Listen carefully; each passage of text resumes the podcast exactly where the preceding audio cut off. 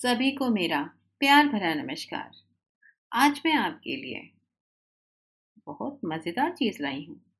आज कोई कहानी नहीं है, कोई कविता नहीं है। मगर हाँ बहुत कुछ है, बहुत सारी प्रेरणा है और बहुत सारी सीख है आज के हमारे इस वीडियो में। आज के इस वीडियो का नाम है, या यूँ कहिए, इस रचना का नाम है, कर्तव्य। और सत्यता। हम सब लोग कर्तव्य के बारे में बहुत कम जानते हैं। साथ ही अधिकारों के बारे में बहुत ज़्यादा जानते हैं। मगर सच्चाई ये है कि हमें अपने कर्तव्य की ओर थोड़ा ज़्यादा ध्यान देना चाहिए। है ना सही बात? तो चलिए, आज का पाठ शुरू करते हैं। आज का वीडियो शुरू करते हैं। और ये रचना है डॉक्टर श्याम सुंदर दास जी की। डॉक्टर श्याम सुंदर दास जी का जन्म काशी में हुआ था। और आप हिंदी के बहुत ही अनन्य भक्त थे। आपने बड़ी ही निष्ठा से, बड़े ही भक्ति भाव से हिंदी की सेवा करी है। और बड़ी ही सुंदर रचनाएँ दी हैं। और उससे भी ज़्यादा। हाँ बहुत महत्वपूर्ण बात है कि आपने अपनी रचनाओं को विश्वविद्यालय के भवनों तक पहुँचाया है। आपने अपनी इन महान कलाकृतियों को, मैं रचनाओं को, कलाकृतियों का नाम दे रही हूँ, क्योंकि ये भी कलम से ही बनाई जाती हैं। जनरली साधारण तौर पर इतनी सुंदर रचनाएँ एक म्यूज़ियम की अलमारियों में बंद हो जाती हैं। मगर आपकी महानता थी और आपका परिश्रम था कि वो विश्वविद्यालय तक पहुँची और बहुत सारे बच्चों को इससे बड़ी सहायता मिली, सोचने की नई दिशा मिली है। और आपके इसी कार्य को देखते हुए काशी हिंदू विश्वविद्यालय ने आपको डिलिट की उपाधि से गौरवान्वित भी किया था। आज हम पीएचडी की बातें करते हैं। डिलिट का महत्व थोड़ा कम हो गया है, मगर पहले डिलिट अपने आप में डॉक्टरेट से कम नहीं हुआ करता था।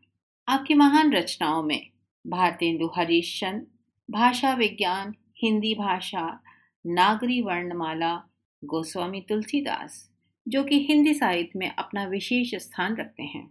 आज का ये निबंध मैंने अभी तक आपको नहीं बताया था ये है क्या। वास्तव में एक निबंध है, एक बहुत सुंदर रचना है, जो कि डॉक्टर श्याम सुंदर दास जी की नीति शिक्षा नामक ग्रंथ से लिया गया है। इस निबंध में लेखक ने हमें अपने कर्तव्यों के प्रति निष्ठावान बन, बनने के लिए कहा है। वे सत्यता को खुले रूप में अपनाने का आग्रह करते हैं।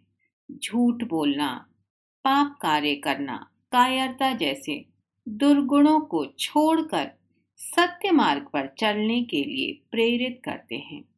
आपके विचार अत्यंत ही प्रेरणादायक हैं। विद्यार्थियों के मन में कर्तव्य और सत्यता के प्रति जागरूकता लाने के उद्देश्य से इस पाठ का चयन किया गया है। वास्तविकता ये है कि कर्तव्य और सत्यता ये एक सिक्के के दो पहलू हैं। जब बच्चे छोटे होते हैं तो कर्तव्य का बोध माता पिता कराते हैं और जब थोड़ा सा बड़े होते हैं, विद्यालय जाने लगते हैं। ये बराबर की ज़िम्मेदारी अध्यापकों की भी होती है। उन्हें अपने कर्तव्य का बोध कराने का और सत्य मार्ग पर चलने के लिए प्रेरित करने का। डॉक्टर साहब यहाँ कहते हैं, कर्तव्य वस्तु है, जिसे करना हम लोगों का परम धर्म है। और जिसके ना करने से हम लोग और लोगों की दृष्टि में गिर जाते हैं, अपने कुचरित्र से नीच बन जाते हैं। प्रारंभिक अवस्था में कर्तव्य का करना बिना दबाव से नहीं हो सकता, क्योंकि पहले पहले मन आप ही उसे करना नहीं चाहता। इसका आरंभ पहले घर से ही होता है, क्योंकि यहाँ लड़कों का कर्तव्य माता पिता की ओर माता पिता का कर्तव्य लड़कों की ओर देख पड़ता है। इसके अतिरिक्त पति, पत्नी, स्वामी, सेवक और स्त्री पुरुष के परस्पर अनेक कर्तव्य हैं। घर के बाहर हम मित्रों, पड़ोसियों और पर, प्रजाओं के परस्पर कर्तव्यों को देखते हैं। इसीलिए संसार में मनुष्य का जीवन कर्तव्यों से भरा पड़ा है। जिधर देखो, उधर कर्तव्य ही कर्तव्य देख पड़ता है। बस इसी कर्तव्य का पूरा पूरा पालन करना हम लोगों का धर्म है और इसी से हम लोगों के चरित्र की शोभा बढ़ती है। कर्तव्य करना न्याय पर निर्भर है और वह न्याय ऐसा कि जिसे समझने पर हम लोग प्रेम के साथ उसे कर सकते हैं। लेखक हमें यहाँ क्या बताना चाहते हैं? हमें अपने कर्तव्य की ओर ध्यान देना चाहिए। और कर्तव्य क्या है? जिसको करने का हमारा मन बिल्कुल नहीं करता। हमारा मन तो करता है सिर्फ़ अपने अधिकारों की ओर ध्यान देने का। मैंने पहले भी बताया, कर्तव्य और अधिकार एक ही सिक्के के दो पहलू हैं।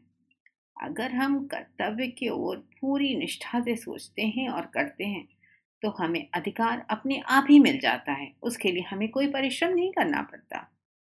और एक बात और, अगर हम अपने कर्तव्य की ओर निष्ठावान रहते हैं तो हमें समाज में सम्मान मिलता है और उन सबसे भी ज़्यादा हमें आत्म गौरव होता है, अपने ऊपर अभिमान होता है। मैं इसे घमंड नहीं कहूँगी। अभिमान का मतलब यहाँ पर है हमें अपने आप पर भी सम्मान होता है। जैसे कि हम सही काम करते हैं तो हम अंदर ही अंदर खुश होने लगते हैं।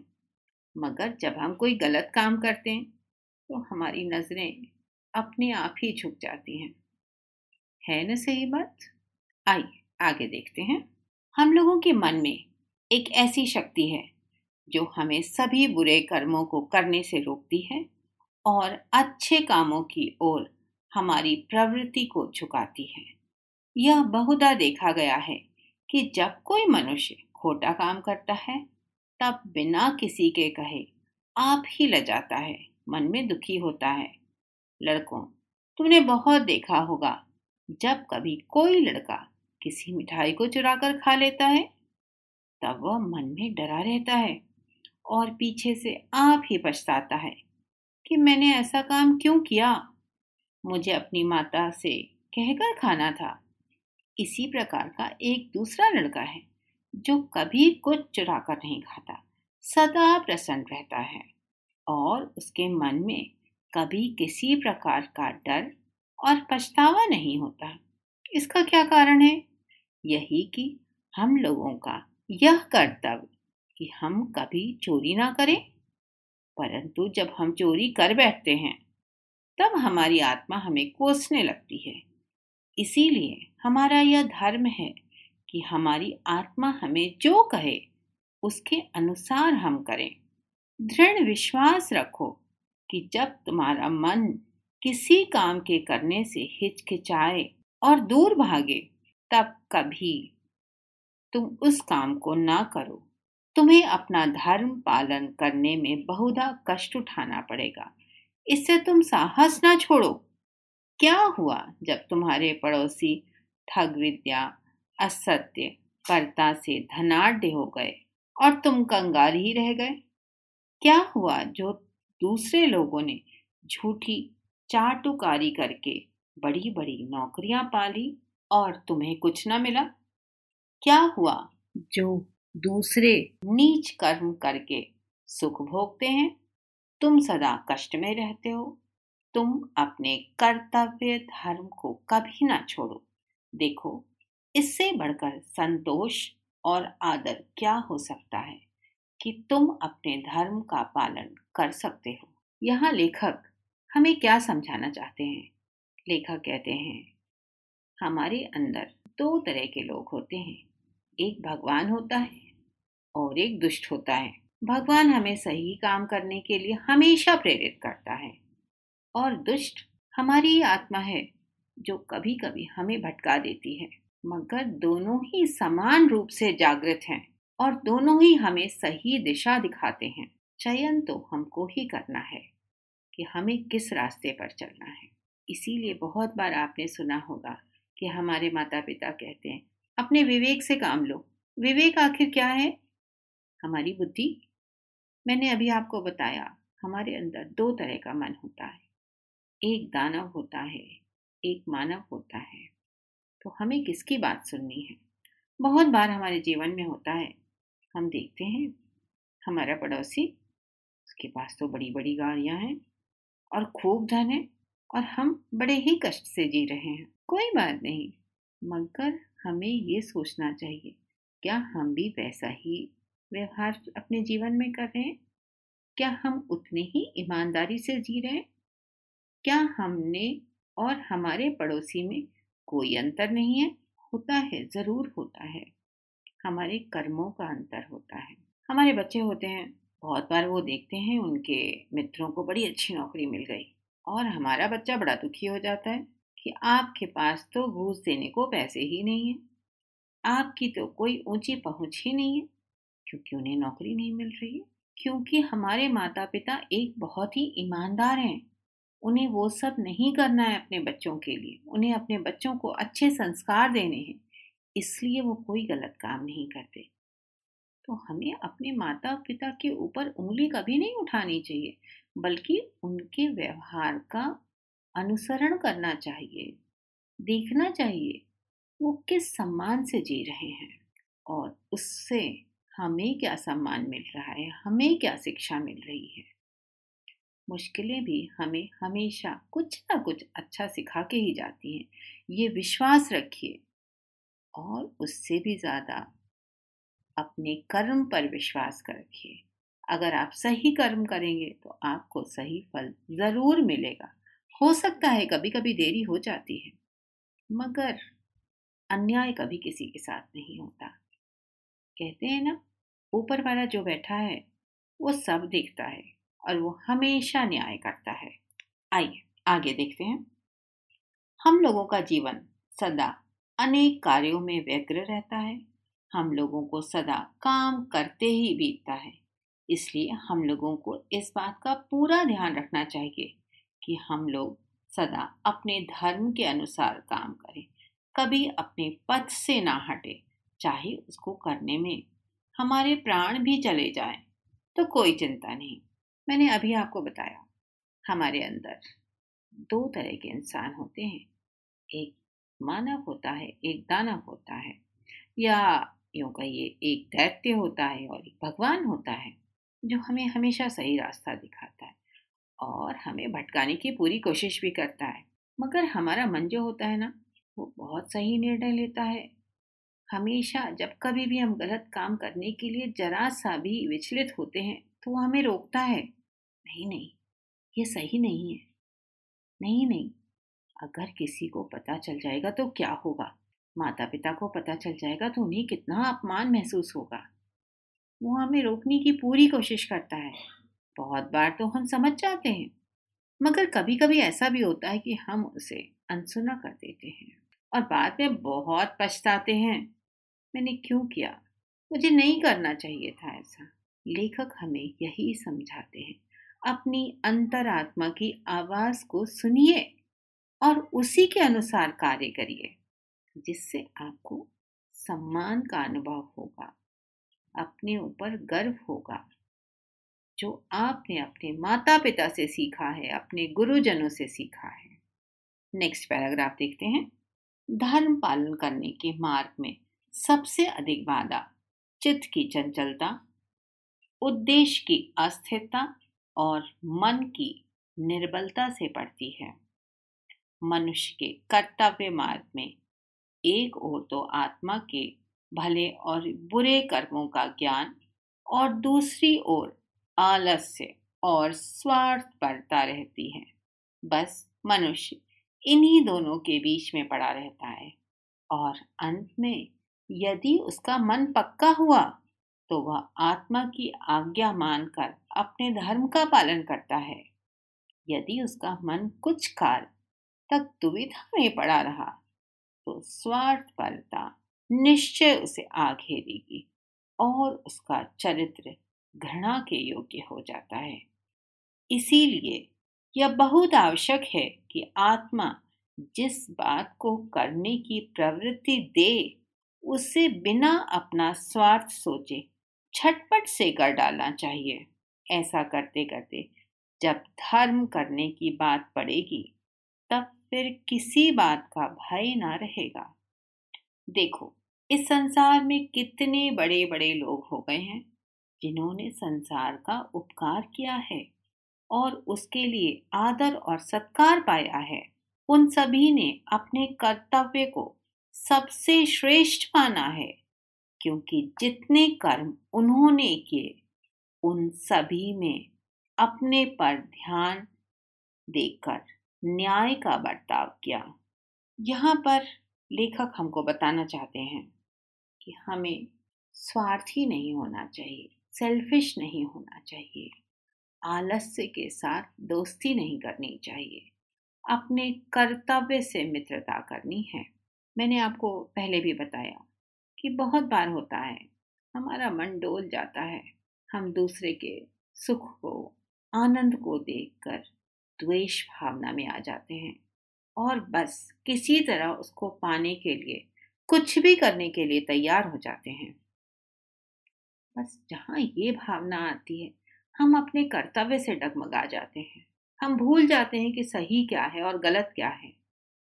मगर जब हम अपने माता पिता को देखते हैं, अपने गुरुजन की बातों को सुनते हैं और उससे भी ज़्यादा अपनी आत्मा की आवाज़ सुनते हैं, तब हम कभी नहीं लड़खड़ाते हमेशा सम्मान पूर्वक जीवन जीते हैं। हमारे बच्चों को बहुत ज़्यादा सोचना है। ऐसा नहीं कि ये शिक्षा सिर्फ़ बच्चों के लिए है, ये बड़ों के लिए भी है, हम सबके लिए है। सबके जीवन में ऐसा वक्त आता है जब हमारे कदम लड़खड़ा जाते हैं। कभी हम अपने लिए लड़खड़ाते हैं तो कभी हम अपने बच्चों के लिए लड़खड़ाते हैं। मगर हमेशा हमको अपनी आत्मा की आवाज़ सुननी है, तब हमें हमेशा सम्मान मिलेगा। और अपने ऊपर विश्वास होगा, गर्व होगा कि हम मुश्किल पलों में भी नहीं लड़खड़ाए हैं। नेक्स्ट पैराग्राफ जिन जातियों में यह गुण पाया जाता है, वे संसार में उन्नति करती हैं और संसार में उनका नाम आदर के साथ लिया जाता है। एक समय किसी अंग्रेज़ जहाज़ में, जब वह बीच समुद्र में था, एक छेद हो गया। उस पर बहुत सी स्त्रियाँ और पुरुष थे। उसके बचाने का पूरा पूरा उद्योग किया गया। पर जब कोई उपाय सफल ना हुआ, तब जितनी स्त्रियाँ उस पर थीं, सब नावों पर चढ़कर विदा कर दी गई। और जितने पुरुष उस पोत पर बच गए, उन्होंने उसकी छत पर इकट्ठे होकर ईश्वर को धन्यवाद दिया कि वे अब तक अपना कर्तव्य पालन कर सके। और स्त्रियों की प्राण रक्षा में सहायक हो सके। निदान, इसी प्रकार ईश्वर की प्रार्थना करते करते उस पोत में पानी भर गया और वह डूब गया। पर वे लोग अपने स्थान पर ज्यों के त्यों खड़े रहे। उन्होंने अपने प्राण बचाने का कोई उद्योग नहीं किया। इसका कारण यह था, यदि वे अपने प्राण बचाने का उद्योग करते तो स्त्रियाँ और बच्चे न बच पाते। इसीलिए उस पोत के लोगों ने अपना धर्म यही समझा कि अपने प्राण देकर स्त्रियों और बच्चों के प्राण बचाने चाहिए। इसी के विरुद्ध फ्रांस देश में रहने वालों ने एक डूबते हुए जहाज़ पर से अपने प्राण तो बचाए, किंतु उस पोत पर जितनी स्त्रियाँ और बच्चे थे, उन सभी को उसी पर छोड़ दिया। इस नीच कर्म को सारे संसार में निंदा की गई। इसी प्रकार जो लोग स्वार्थी होकर अपने कर्तव्य पर ध्यान नहीं देते, वे संसार में लज्जित होते हैं और सब लोग उनसे घृणा करते हैं। यहाँ पर डॉक्टर साहब हमें क्या बताना चाहते हैं? शायद अब तक हमारे बच्चों को काफ़ी कुछ समझ में आ गया होगा कि हमारा कर्म क्या है और हमारा धर्म क्या है। और हमारा स्वार्थ क्या है? एक बहुत सुंदर सी कहानी यहाँ बतानी है। एक बार एक जहाज़ जा रहा था। अंग्रेज़ी जहाज़ था, जिसमें बहुत सारी स्त्रियाँ भी थी, पुरुष भी थे और बच्चे भी थे। अचानक पता चलता है कि जहाज़ में एक छेद है और अब इसको बचाना नामुमकिन है। तभी जल्दी जल्दी व्यवस्था की जाती और सारी स्त्रियों को और बच्चों को उस जहाज़ से भेज दिया जाता है, छोटी नाव के सहारे। मगर जितने भी पुरुष रहते हैं, वो सभी उस जहाज़ की छत पर आ जाते हैं और भगवान का कोटि कोट धन्यवाद देते हैं कि वो अपने कर्तव्य से नहीं डगमगाए। उनके अंदर स्वार्थ की भावना नहीं आई। उनके अंदर इस मुश्किल समय में भी मानवता बची हुई थी।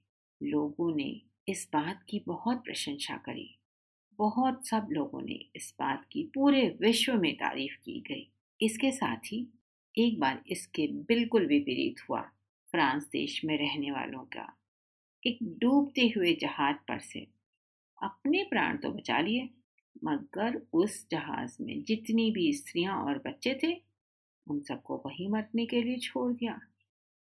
इस बात की भी बहुत निंदा हुई, सारे विश्व में निंदा हुई। इतना स्वार्थ? कैसे कोई इतना स्वार्थी हो सकता है? हम अगर अच्छा करते हैं तो हमारे गुणगान होते हैं। अगर हम गलत काम करते हैं तो हमारी निंदा होती है। मगर हाँ एक बात ध्यान देने योग्य है। अगर हमने ज़रा सी भी गलती करी, ज़रा से भी हमारे कदम लड़खड़ाए, हमारी निंदा बहुत ज़्यादा होती है।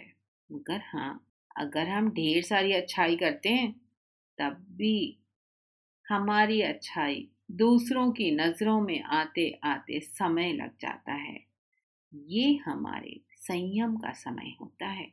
हमको संयम से काम लेना चाहिए और अपने ऊपर विश्वास रखना चाहिए कि हमने अपना काम सही किया है और पूरी ईमानदारी से किया है।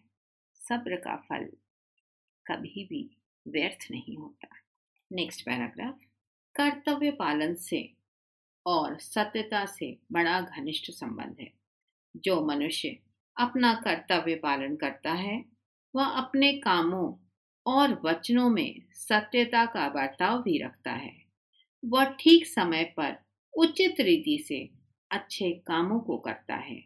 सत्यता ही एक ऐसी वस्तु है, जिससे इस संसार में मनुष्य अपने कार्यों में सफलता पा सकता है। क्योंकि संसार में कोई काम झूठ बोलने से नहीं चल सकता। यदि किसी घर के सब लोग झूठ बोलने लगे तो उस घर का कोई काम न हो सकेगा और सब लोग बड़ा दुख भोगेंगे। इसलिए हम लोगों को अपने कार्यों में झूठ का बर्ताव न करना चाहिए। अतएव सत्यता को सबसे ऊँचा स्थान देना चाहिए। संसार में जितने पाप हैं, झूठ उन सबों में बुरा है। झूठ की उत्पत्ति पाप, कुटिलता और कायरता के कारण होती है। बहुत से लोग सच्चाई का इतना थोड़ा ध्यान रखते हैं कि अपने सेवकों को स्वयं झूठ बोलना सिखाते हैं, पर उनकी इस बात पर आश्चर्य करना और क्रुद्ध न होना चाहिए जब उनके नौकर भी उनसे अपने लिए झूठ बोले। यहाँ पे लेखक हमको बताना चाहते हैं, कर्तव्य पालन और सत्यता, इन दोनों में बहुत गहरी दोस्ती है। कर्तव्य पालन तभी होता है जब हम सही रास्ते पर चलते हैं, हम सत्य बोलते हैं। जो मनुष्य कर्तव्य पालन करता है, वह अपने कर्मों में, अपने वचनों में सत्यता का हमेशा सहारा लेता है। सत्यता की लाठी उसके साथ हमेशा रहती है। मगर वहीं, जब कभी हम लड़खड़ाते हैं तो भला क्यों लड़खड़ाते हैं? क्योंकि हमारे अंदर आलस होता है, हमारे अंदर लालच होता है। बहुत बार ऐसा भी होता है कि हम दूसरों से अपेक्षाएँ तो कुछ और करते हैं और हमारे कर्म कुछ और होते हैं। कई बार आपने भी देखा होगा कि हमारे बड़े घर के अंदर होते हैं, मगर कभी कोई मित्र आ गया। या किसी का फ़ोन आ गया तो अपने नौकर से कहते कह तो साहब घर पर नहीं है। हम उन्हें गलत बात करना सिखाते हैं। फिर जब वो ही गलत बात वो हमारे साथ करते हैं, तब तो हम बहुत गुस्सा हो जाते हैं। ये होता है कि हमारे क्या कर्म हैं और हमारी क्या अपेक्षाएँ हैं दूसरों से। कहते हैं, ये दुनिया बहुत छोटी है, हम जैसा करते हैं। घूम करके हमारे पास वैसा ही आता है। तो हमें अपने कर्मों पर अपने वचनों पर, अपने धर्म पर ध्यान देना चाहिए। नेक्स्ट पैराग्राफ बहुत से लोग नीति और आवश्यकता के बहाने झूठ की रक्षा करते हैं। वे कहते हैं कि इस समय इस बात को प्रकाशित न करना, दूसरी बात को बनाकर कहना, नीति के अनुसार समयानुकूल और परम आवश्यक है। फिर बहुत से लोग किसी बात को सत्य सत्य कहते हैं। कि जिससे सुनने वाला यह समझे कि यही बात सत्य है। नहीं, वरन उसका उल्टा सत्य होगा। इस प्रकार से बातों का कहना झूठ बोलने के पाप से किसी प्रकार कम नहीं है। यहाँ पे लेखक हमें हमारी वाणी के ऊपर बात करते हैं। बहुत बार होता है हम दूसरों के बहकावे में आ जाते हैं। नहीं नहीं, अभी ये बात नहीं बताना। या हमने बहुत बार समाचार पत्रों में देखा होगा न्यूज़ चैनल्स में देखा है गलत गलत बातें प्रकाशित होती हैं।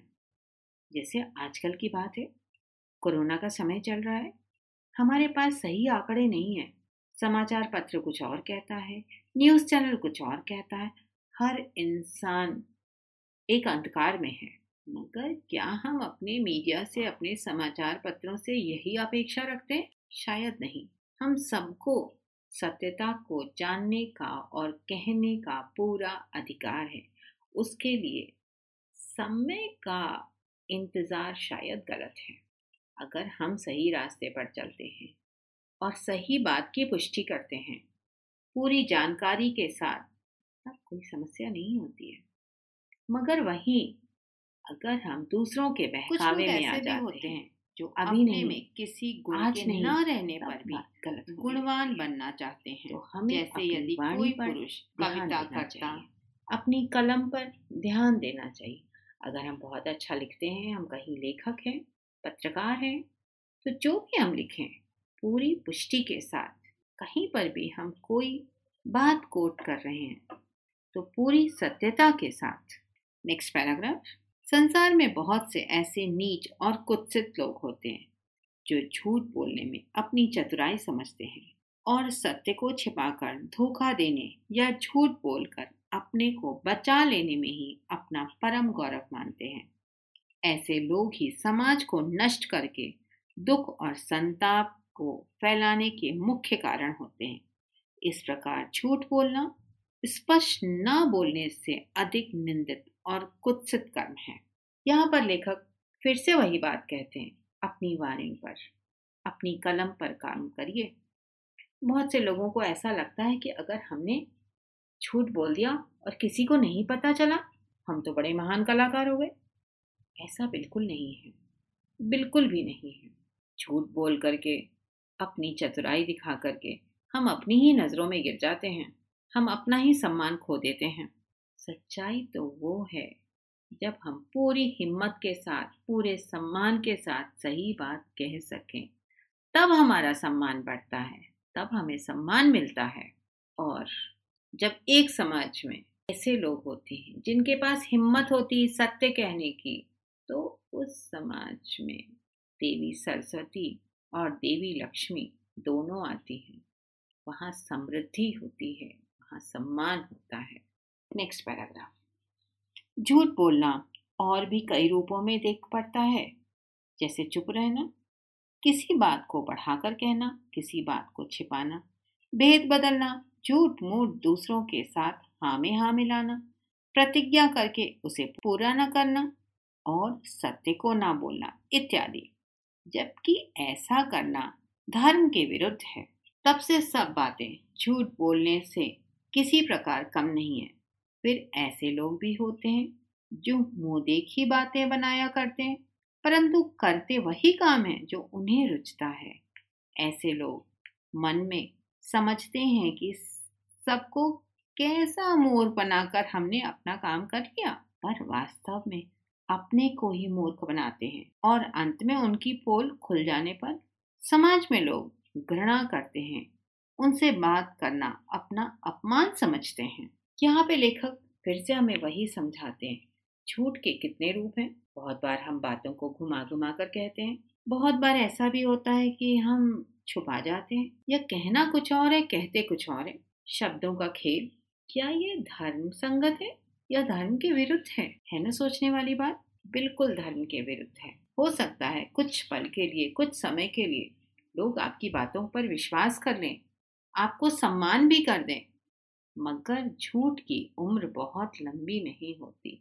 सच्चाई निश्चित रूप से सामने आती ही आती है और जब सत्य पता चलता है तो बहुत तिरस्कार होता है, बहुत अपमान होता है। समाज से जो अपमान मिलता है, वो तो मिलता ही है। मगर जब हम अपनी नज़रों में खुद गिर जाते हैं, तब हमें कोई नहीं उठा पाता सत्यता पर। अडिग रहना है। नेक्स्ट पैराग्राफ कुछ लोग ऐसे भी होते हैं, जो अपने में किसी गुण के न रहने पर भी गुणवान बनना चाहते हैं। जैसे यदि कोई पुरुष कविता करना ना जानता हो, पर वह अपना ढंग ऐसा बनाए रहे, जिससे लोग समझें कि वह कविता करना जानता है, आडंबर रखने वाला मनुष्य झूठा है, और फिर वह अपने भेष का निर्वाह पूरी रीति से न कर सकने पर दुख सहता है। और अंत में भेद खुल जाने पर सब लोगों की आँखों में झूठा और नीच गिना जाता है। परंतु वह आडंबर से दूर भागता है और उसे दिखावा नहीं रुचता। उसे तो इसी में बड़ा संतोष और आनंद होता है कि सत्यता के साथ कर्तव्य पालन कर सकता है। यहाँ लेखक हमें बताना चाहते हैं कि आडंबर क्या है? होते कुछ और है, मगर हम दूसरों के सामने एक ऐसा आवरण अपने ऊपर डाल लेते हैं, या यूँ कहिए, एक ऐसे कछुए की जैसी शेल होती है ना, उस शेल में घुस जाते हैं। जैसा कि यहाँ पे लेखक बता रहे हैं, कोई कवि नहीं होता, मगर वो दिखावा करता है कि वो इस दुनिया का सर्वश्रेष्ठ कवि है। मगर उस सर्वश्रेष्ठता के साथ वो न्याय नहीं कर पाता। मगर जिस दिन उसका ये झूठ खुलता है तो बहुत ही अपमान का सामना करना पड़ता है, बहुत ही निरादर का सामना करना पड़ता है। फिर क्यों झूठ बोले? क्यों ना हम सच्चाई के साथ रह लें, जहाँ हमें सम्मान भी मिलेगा और आत्मसंतोष भी मिलेगा। फैसला तो आपके हाथ में कि आप क्या चाहते हैं? नेक्स्ट पैराग्राफ लोगों का यह परम धर्म है श्रेष्ठ माने और कभी ना झूठ बोले। सत्य बोलने ही से समाज में हमारा रहेगा और हम आनंद पूर्वक अपना समय बिता सकेंगे, क्योंकि सच्चे को सब कोई चाहते हैं और झूठे से सभी घृणा करते हैं। यदि हम सदा सत्य बोलना अपना धर्म मानेंगे तो हमें अपने कर्तव्य के पालन करने में कुछ भी कष्ट न होगा। बिना किसी परिश्रम और कष्ट के हम अपने मन में सदा संतुष्ट और सुखी बने रहेंगे। लेखक हमें क्या बता रहे हैं? एक बार फिर से, वही बात हमें सत्य का साथ देना है, झूठ से दूर रहना है। क्यों? चाहते हैं, शांति चाहते हैं और सम्मान चाहते हैं। हम कितने दिन झूठ बोल के जी सकते हैं? कहते हैं, झूठ की उम्र बड़ी छोटी होती है। अगर हम सच्चाई का साथ देते हैं तो जो हमें सम्मान मिलता है ना, वो हमें सारी ज़िंदगी मिलता है। जो खुशियाँ मिलती हैं, वो हर पल मिलती हैं। अगर हम झूठ बोलते, हो सकता है थोड़ी देर की खुशी मिल जाए, मगर हमारे मन में जो चोर होता है, जो डर होता है वो हमें खाए जाता है खाए जाता है। वहीं किसी को पता, कोई मेरी सच्चाई ना जान जाए, कोई किसी से कह ना दे, बस इसी डर में जीते रहते हैं। तो बेहतर ये नहीं है कि हम सत्य के साथी बने और सत्य को अपना एक अच्छा दोस्त बना लें। तो बच्चों, आज हमें इस पाठ से बहुत कुछ सीखने के लिए मिला कि हमें अपने जीवन में क्या चाहिए और हमें वो कैसे मिल सकता है? हम सबके जीवन में कुछ सपने होते हैं, कुछ आकांक्षाएँ होती हैं और उन सारे सपनों को पूरा करने का एक ही रास्ता है।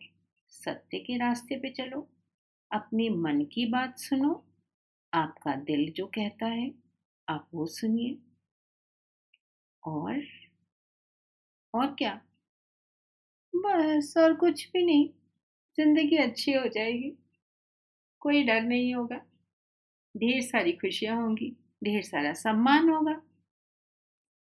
एक साधारण इंसान सिर्फ़ यही चाहता है, चाहे वो बड़ा हो, चाहे वो छोटा हो, चाहे छात्र हो, चाहे अध्यापक हो, चाहे अभिभावक हो। सबके सपने एक ही होते हैं, बस रास्ते थोड़े थोड़े अलग होते हैं। हर बच्चे की चाह होती है, उसके बहुत अच्छे से नंबर आए, उसे बहुत अच्छी सी नौकरी मिले। तो क्या करना है? अच्छे से पढ़ाई करनी है, ईमानदारी से काम करना है, अपने माता पिता की, अपने टीचर्स की बात सुननी है। टीचर्स के भी सपने होते हैं, मगर वो सपने अपने बच्चों के लिए होते हैं, अपने छात्रों के लिए होते हैं, कि उन्हें अपने जीवन में सफलता मिले। तो हमें क्या करना है? हमें भी अपने बच्चों को सही रास्ता दिखाना है। कभी कभी उसके लिए थोड़ा बहुत डांटना भी पड़ता है। बच्चों को हमारे समझना पड़ेगा। अगर उस डांट में सच्चाई है और अच्छी सोच है तो हमारे बच्चों को सफलता ज़रूर मिलती है। माता पिता वो भी यही चाहते हैं कि हमारे बच्चों को सफलता मिले। उनका भविष्य उज्जवल हो। उनका जीवन खुशियों से भरा हो, उसके लिए हमारे माता पिता बड़ी मेहनत करते हैं, बहुत कष्ट सहते हैं। मगर हमें अपने बच्चों को सही रास्ता दिखाना है, उन्हें समझाना है, उन्हें उन कंकड़ीले, पथरीले रास्तों पर चल करके सफलता की मंजिल तक पहुंचाना है। काम सबको करना है। मगर जब वो काम सही रास्ते पर चलकर होता है तो शायद कभी कभी थोड़ा सा समय ज़्यादा लग जाता है, मगर सफलता निश्चित है। उसे कोई नहीं हटा सकता, उसे कोई नहीं रोक सकता। तो हम सब आज से एक शपथ लेते हैं कि हम जो भी काम करेंगे, पूरी ईमानदारी से करेंगे। उम्मीद है हमारे बच्चों को आज का ये पाठ समझ में आया होगा। और अपने जीवन के लिए कुछ नई सोच मिली होगी। वीडियो देखने के लिए बहुत बहुत धन्यवाद। और अगर आपको समझ में आया और आपने अपने जीवन के लिए कोई एक सही सा रास्ता चुना तो ज़रूर अपने दोस्तों के साथ निश्चय करिएगा। अगर आपको ये पाठ समझ में आया और आपने अपने जीवन का वो सही रास्ता चुन लिया तो ये वीडियो अपने दोस्तों के साथ ज़रूर शेयर करिएगा और उन्हें भी बताइएगा। ज़िंदगी बहुत आसान है, बहुत सुंदर है। बस सही रास्ते पर चलना है हम सबको। Last but not the least एक इंपॉर्टेंट काम, आपको अपना ये फेवरेट चैनल सब्सक्राइब करना है। और क्या करना है? और कमेंट बॉक्स में लिखना है। क्या आपको अपनी ज़िंदगी का रास्ता मिल गया? और अगर मिला तो कैसे मिला? जल्दी ही मिलते हैं कुछ नए लेसन के साथ। तब तक all the best and bye bye